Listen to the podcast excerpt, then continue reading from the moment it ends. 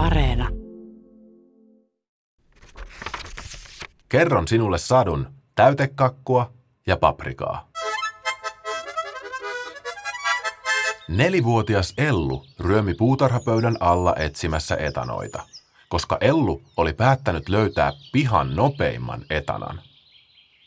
Kunhan etanoita olisi tarpeeksi, hän aikoi pitää etanoiden juoksukilpailut, ja vikkelin etana saisi hienon palkinnon. Sellainen Ellu oli, kiinnostunut kaikesta, mikä vipelsi, ryömi tai kasvoi luonnossa. Ellun etsiessä silmätarkkana etanoitaan kuului ympärillä aikuisten kiireisiä askeleita ja puheen sorinaa. "Vateja kakuille, täällä on ihan liian vähän vateja", kuului isä kailottavan keittiön ovelta. Ellu halusi olla isälle avuksi. Olihan selvästi kaikilla kova kiire. Ellun perheessä, perheen nimi on muuten Huttunen, oli alkamassa Ellun äidin valmistujaisjuhlat. Ellu keskeytti etanan etsinnän ja ryömi esiin pöydän alta.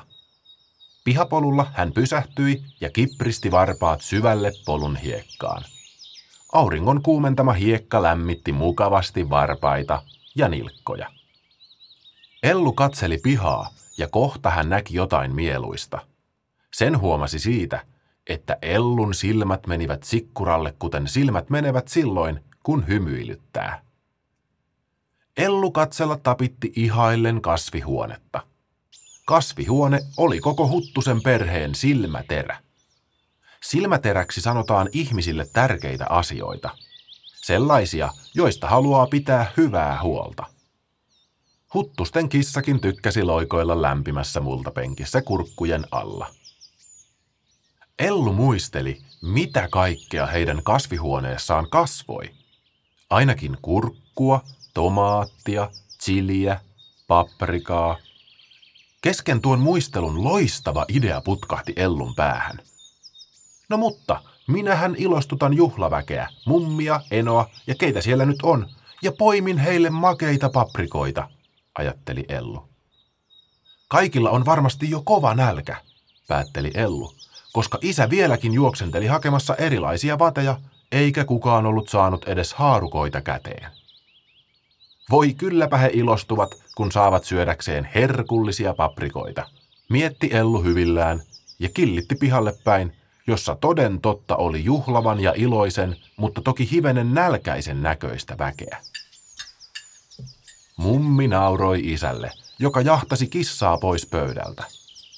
Ellun eno taas syötti vauvalle sosetta, jota vauva pruuttasi suustaan takaisin enon vaatteille sitä mukaan, kun eno sosetta tarjoili.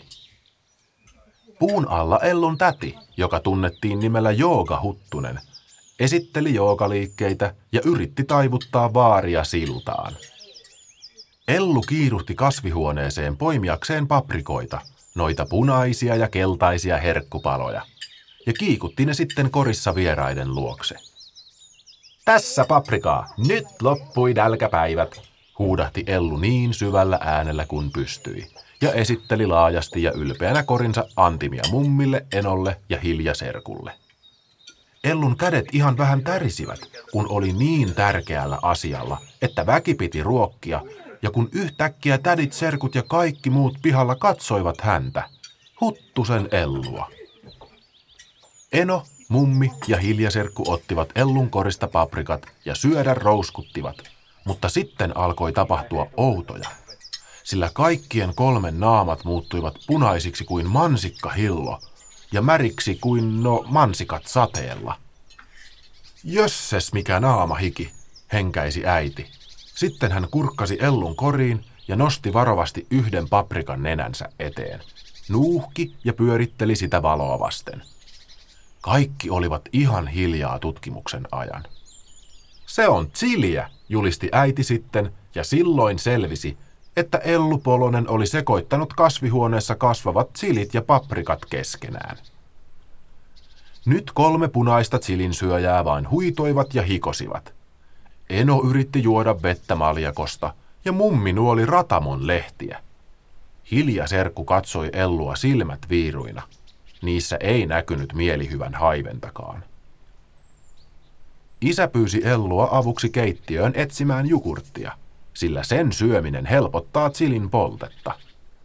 Mutta olipa niin, ettei jääkaapissa ollut lusi kallistakaan jogurttia. Ellu mietti kuumeisesti, mikä voisi auttaa, ja katsahti silloin keittiön pöydällä komeilevaan kaksikerroksiseen täytekakkuun, jonka pintaa peitti kermavaahto uljaina laineina. Saman väristä kuin jogurtti, on siis varmasti sopivaa, päätti Ellu ja nappasi kaapista kauhan ja varin ja kuori sitten huolellisesti kaikki kermavaahdot pois kakusta. Tässä, sanoi Ellu ja ojensi kermavaahtovatia mummille. Äimistys oli tietenkin suuri, kun selvisi, mistä kermavaahto oli peräisin. Ellun äidin valmistujaiskakusta. Mansikan väriset sukulaiset söivät kermavaahtoa ja muut pohtivat kakun kohtaloa. Nyt oli kakku ilman kermaa. Miten tässä näin kävi? Isä ällisteli tajuamatta vieläkään Ellun nopeaa kerman kaapimistaitoa. Nakukakku, huomautti Eno. Eno tietää, koska on leipuri ja nakukakkuja todella on olemassa. Se on sellainen kakku, mitä ei ole päällystetty kermalla tai vaikka kinuskilla. Pahaksi onneksi Ellun kolmevuotias pajuserkku ei ollut kuullutkaan nakukakusta, mutta ymmärsi kuitenkin, mikä naku on.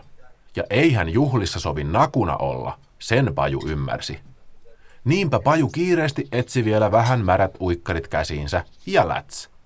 Peitti niillä kakkupoloisen. Nyt kakku oli paitsi ilman kermaa, myös ryhmähau uikkareiden alla piilossa. Ei, ulvahti Ellun äiti, kyllä kakut saa olla nakuja. Mutta myöhäistä sitä nyt oli sanoa. Mummi räpsi kameralla kuvia erikoisesta ryhmähaukakusta. Äitiä nauratti kamalasti kaikki, ja hihitykseltään hän sai sanotuksi, että nyt haluaa kaupasta mutakakkua. Mahtoikohan vaan pajuserkku ymmärtää senkin väärin?